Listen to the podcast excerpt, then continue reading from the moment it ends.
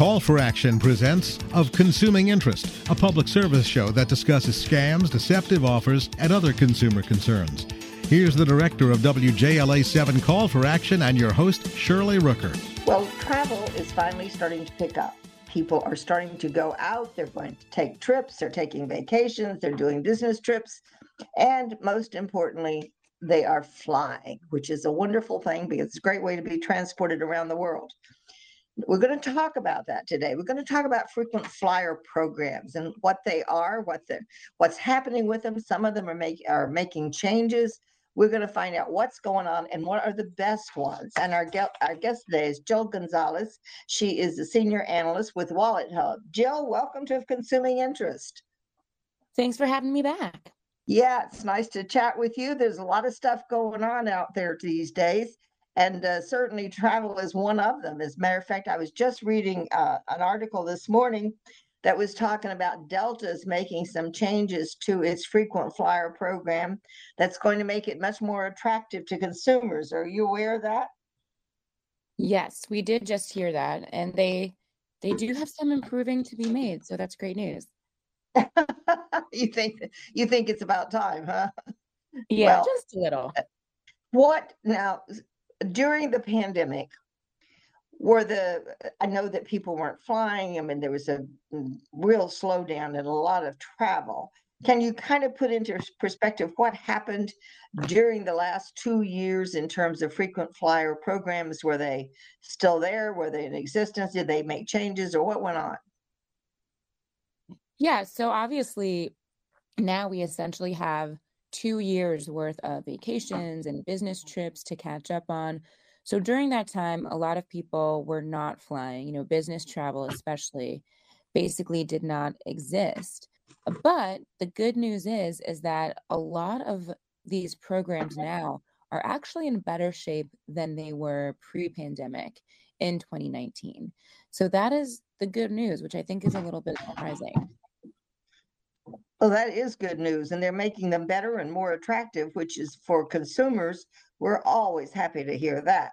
Um, now, tell me, I know that you all have done a survey recently, and I gather this is, is after the post pandemic survey of what's going on in the frequent flyer programs. What were some of the things that stood out to you all?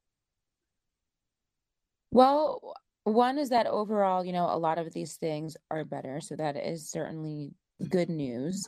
Uh, but you know, when we're looking, especially at things like blackout dates and expiration, redemption value, you know, how long you can go before redeeming, or how good your points are essentially worth anything for, those numbers have all gotten better.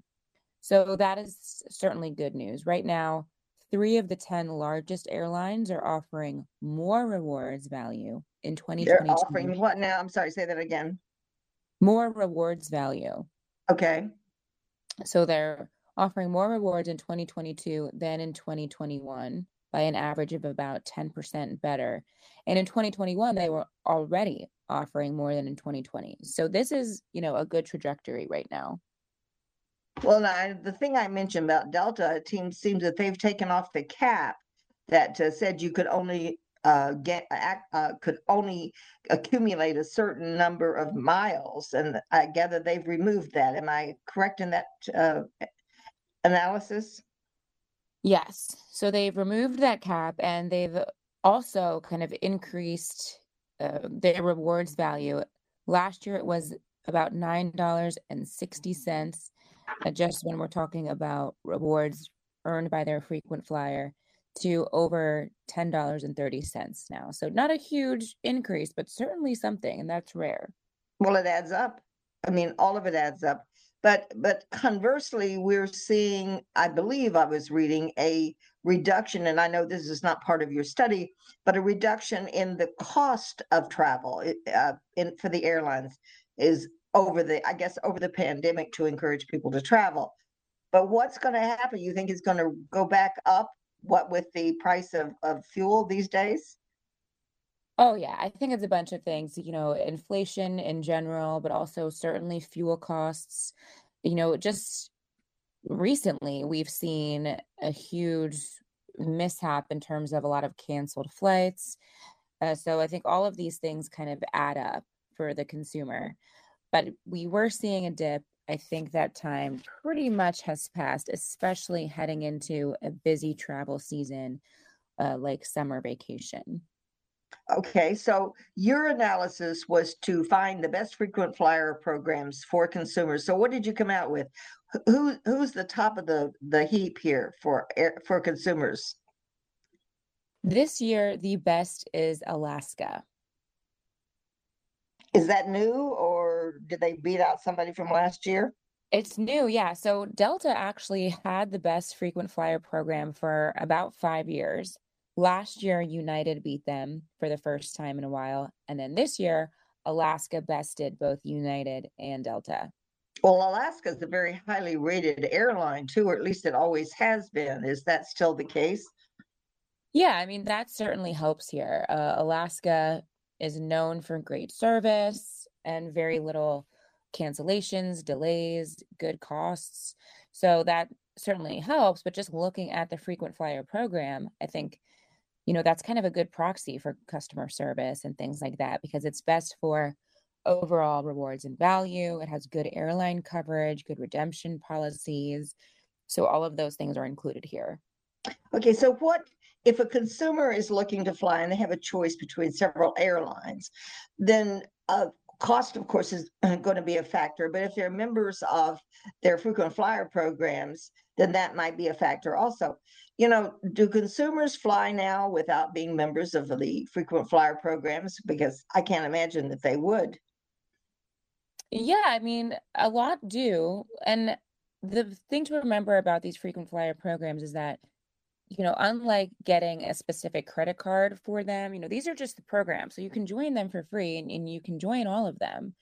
And so that I think is a benefit that people might not realize. I think a lot of people are still attaching frequent flyer programs to these specific co-branded credit cards which you know the two can be used together but they can also definitely be used separately yeah yes you're absolutely right. Why not join? If you're going to fly you never know what the future brings. So join the program get the credit for all the flights and you need to make certain that you're giving that number to the when you're purchasing your tickets and whatnot am i correct? Yeah, absolutely. So, you know, a lot of times you punch in whatever frequent flyer program that you belong to, and maybe you won't rack up enough points for a flight anytime soon, but over time, you know, even expiration has come a long way. Yeah. Well, it's it's like Delta is changing the amount of points you can accumulate, which can make a big difference to people if they're trying to accumulate points for for first class seats or whatever. So I, I, know they had a cap on it before, and that I think that is very significant. So Delta has been a top performer there in the past, and then United, and now we've got Alaska Airlines. So what what would you recommend when people are comparing airlines? What are the bigger things to look for when you're looking at a frequent flyer program? Let's say you know you're going to be doing a lot of flying over the next year or two. It may be a job, it may be travel, it may be family, illness, whatever. What are what are the top things that you would tell consumers to look for? And I'm going to wait for an answer for that. We're going to take a brief pause here just to let our listeners know they're tuned into of consuming interest.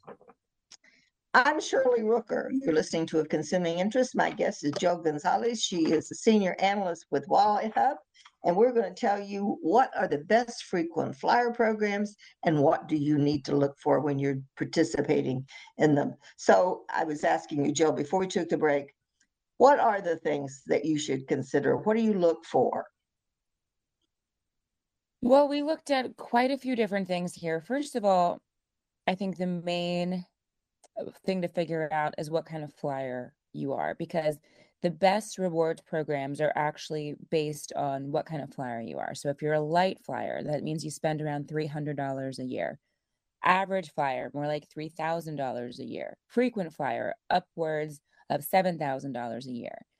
So light, average, or frequent, that's what's really going to help you determine which of these is best for you. Uh, so Alaska, we said, is certainly best for the frequent flyer, the average flyer, and the light flyer, but not all of these things are.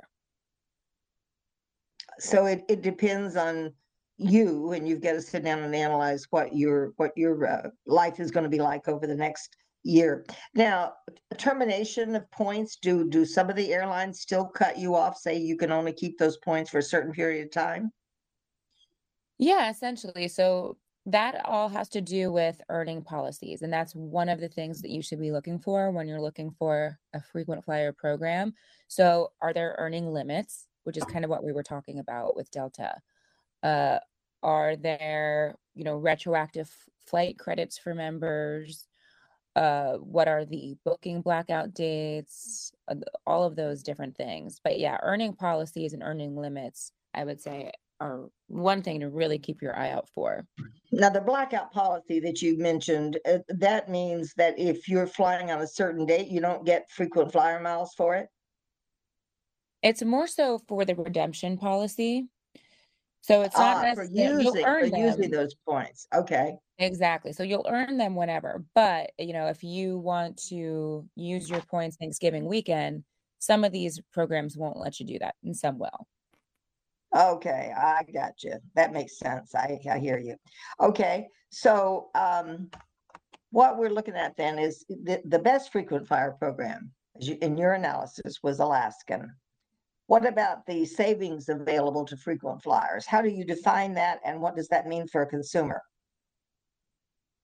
Yeah, so when we're talking about savings, that's essentially what we're talking about. How much money are you getting back? Essentially, you know, say we're talking about what every $100 spent. Hawaiian actually offers the most rewards value. So for every $100 you spend with Hawaiian Airlines rewards program, you'll get about $25 back, 24.78 to be exact. Alaska comes in very closely in second at around $24.65. Uh, so just for comparison, the worst here was Sun Country Airlines.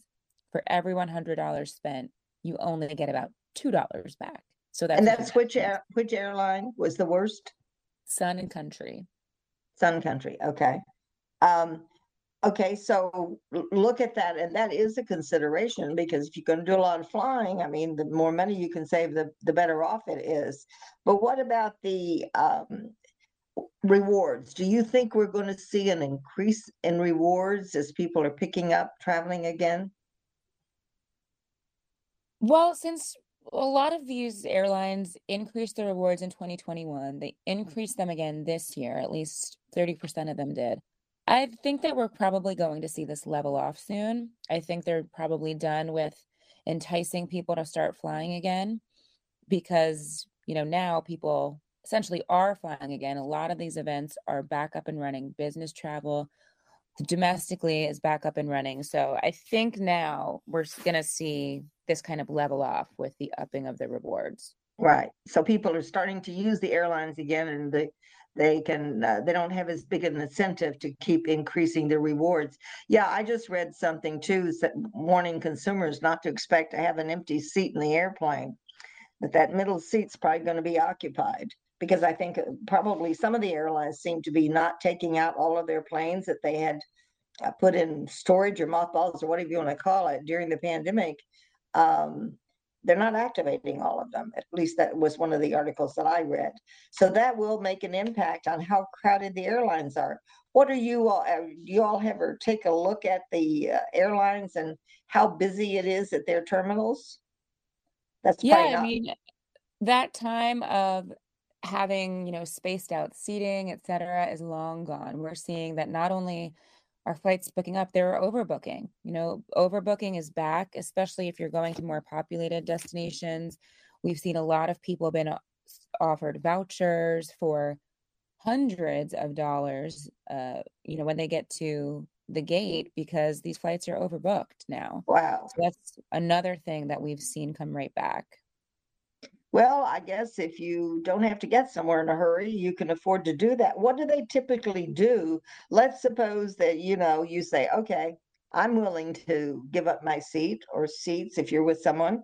Um, they give you money, they give you a new flight. Uh, will they put you up in a hotel if you have to stay overnight? What are the kinds of things that they offer as incentives? So it depends. I've seen, you know, lately anywhere from $100 up to $1,200 for a Wow. rebooking. And some of these rebookings are a few hours later. So you kind of just sit around at the air- airport for a little bit Mhm. longer and you're getting a voucher for, you know, at least one flight, possibly pretty good pay per hour, Jill. Yeah, exactly. So, and I've been in the position where I am like wishing that that happens. Oh, Uh, oh, please, please, please, but my, yes, yeah, pick me, pick me. Um, but so a lot of the times, you know, you're only waiting a few hours or so. But if it is the instance of an overnight rebooking, a lot of times, and sometimes you have to ask, they might not be forthcoming. But if you say, hey, I need a room for the night, then they'll put you up at the nearby, you know, airport Yeah, hotel. So yeah, There's, a lot of there's times you usually hotels around the, around the airport, so that's not too hard to do. Yeah. Um, well, exactly. okay, great questions to ask and great things to consider here, Jill, that you're giving to us. Um, we're going to take a brief pause to let our listeners know that they're listening to Of Consuming Interest. I'm Shirley Rooker. You're listening to Of Consuming Interest. My guest is Jill Gonzalez. She is a senior analyst with WalletHub, and we're talking about the best frequent flyer programs. And it seems that Alaska Air seems to be on top this year. Now, one of the things that you all found is that the the airlines are partnering with they have more partners and more ways to redeem miles and also to i guess earn miles with other airlines and with other programs i read somewhere that instacart was a partner with one of the airlines maybe more um, tell me about that Yeah, absolutely. So right now, six of the 10 largest US airlines allow rewards program members to at least earn and sometimes earn and redeem miles with partners and partner carriers. So right now, United actually has the highest number of partners at 38. Delta has 24, Alaska has 23. Uh, but we are seeing pretty much every year more and more partners. let me ask you how this works jill now i use instacart is my airline when I go to use an airline, I should check out to see if Instacart is part of their program. How do I get what I've spent using Instacart to, and this is not a commercial for Instacart, please, people. Um, Mm. if I use that or any other uh, service that is partner with one of the airlines, is that going to be automatically done? Do I have to sign up for it? How do you how do you make all that happen? Yes, you usually do one of two things. You either link up your, you know, whatever airline's re- frequent flyer program to your account, or a lot of times you link up a credit card that's associated with your frequent flyer account to Okay. and then have to use that on any service. You know, whether you're getting dining rewards, whether you're, you know, getting your Instacart rewards, if you're using that specific credit card that you have on file with your frequent flyer program, that's how they kind of track that. I see. But if I'm not, then I have got to go into the frequent flyer program and make sure that I've entered my my information about the participating programs. Exactly, yeah. So a lot of this is going to be linked to that specific card, and then you'll get, you know, an email about it or a statement kind of update Mhm. from the frequent flyer program that says, you know, hey, thanks for using Instacart. You got 260 points for that. Right. Well, now does this it, can it be retroactive? Do I have to do it now and then accumulate points forward? Or can it be Yeah, something? typically the those types of things are not going to be retroactive. You know, it's not like getting points for a flight that you took. This is kind of, you know, you sign up and then from then on you get those points. And again, you have to make sure you're using that specific credit card. Sure. Okay, and let's that was the last thing I wanted to talk about was the best airline credit card. What is it? Yeah, absolutely. So again, you don't have to use your co-branded cards with these things, but especially if you do actually like one of these the best and you're using the mileage program, then it is a good idea to, you know, link up and have that actual card with it. So if we're looking at specific travel cards. And again, I would always say if you don't like a specific airline, then just go with, you know, a credit card that's going to be good for whatever you want. Sure. Uh, but if you do like a specific airline, then just make sure that you're using that on the airline and oh, you know, looking at any initial bonuses or something right. that you could have. Uh, but well, I think most American of us, airlines, yeah, I think most of us do have specific airlines that we use. Well, it depends on what's available in your community. Uh, larger cities have a lot more choices than others, and of course, it depends on your destination. But um, so the, the best way to be sure that you get credit for it is to use that credit card for whatever programs participate. And I guess it's going to be up to consumers to go into the websites of these frequent flyer programs and see what are the participating programs. I think it'd be worthwhile just to spend some time doing that, don't you? Yeah, absolutely. Uh, so I think, you know, that's obviously a way to go. You definitely want to pick your airline before you pick your airline credit card. But overall, some of the best right now are the the JetBlue Plus card is a really good one the Delta SkyMiles Gold Amex is a really good one. And the Southwest Rapid Rewards Priority is a good card mm-hmm. too. So those are, are ones that are the most have the most flexibility. I think the American Express one, you can apply those miles to to a lot of different things, can't you? I mean, you're uh, uh excuse me, you get mileage through a lot of different airlines with American Express. Well, this one in particular is, is the Delta SkyMiles, Okay. Amex card. So that, you know, obviously would be, you know, you get two times your miles on Delta purchases. You get f- your first check bag free on Delta flights. So there's a lot of Delta specific things. Mm-hmm. Okay. So anyway, I think that the consumers, what you really offer to us is kind of a, a, a banquet of choices in terms of, of what we're going to obtain, what the the perks are, what are the what are the rewards that we're going to be getting, and it's up to us to do a little bit of sleuthing and figure out what those things are. Wouldn't you say? Absolutely. Yeah. Right now, though, I think it's good to know that you just have a lot more options than you did years ago, but even two years mm. ago, there's more here. Yeah. Well, that's encouraging given the fact that we're, we're uh, finding prices increasing and everything else. So let's hope that airline prices stay lower, especially for the busy, busy travel seasons, and, uh, and that this continues. Do you have a? We have about a minute left here, Jill. Do you have any last minute advice for our listeners? For a while, right after the peak of the pandemic, you were able to book pretty quickly, get some good deals, but now it's all about booking far in advance, just like we were used to doing before. Oh, well, so we're back to that. So you can't wait until the day before to decide you're going to fly somewhere. Well, maybe you can, but your choices may be very limited. Yeah, there's no no more $20 flights. oh, you're breaking my heart. well, there goes my summer travel plans, Joe. What can I say? At, at any rate, thank you. It's been very interesting and informative and uh, very interesting to see the dynamics that are going on in the travel industry. And let's just hope that the industry uh, will thrive during the coming season, travel season, and that consumers will have good deals and get make very good wonderful choices out there. Jill, thank you. As always, it's a treat to have you on. My guest has been Jill Gonzalez. She's a senior analyst with WalletHub. And we've told you what you need to know about frequent flyer programs. You've been listening to Of Consuming Interest right here in the Federal News Network. I'm Shirley Rooker. You can reach me at shirley at callforaction.org. That's shirley at callforaction.org send me an email, ask me a question, and I will answer it. I promise. So thank you and very much for being a part of Call for Actions of Consuming Interest. And we thank you for joining us. Of Consuming Interest is a public service program presented by WJLA 7 Call for Action, hosted by Shirley Rooker. Call for Action is an international nonprofit network of hotlines which offer free and confidential assistance.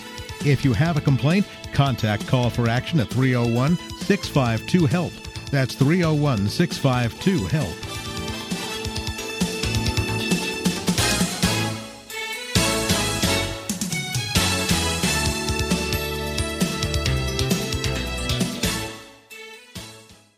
We all have a lot on our plates work, kids, relationships, and sometimes it can be hard to just catch a breath. When life is go, go, go, it matters where you stay. Hilton's family of brands is team members dedicated to making you feel truly cared for so you can mentally check out before you even check in. Take the break you deserve and book your next stay on Hilton.com. Hilton for the stay.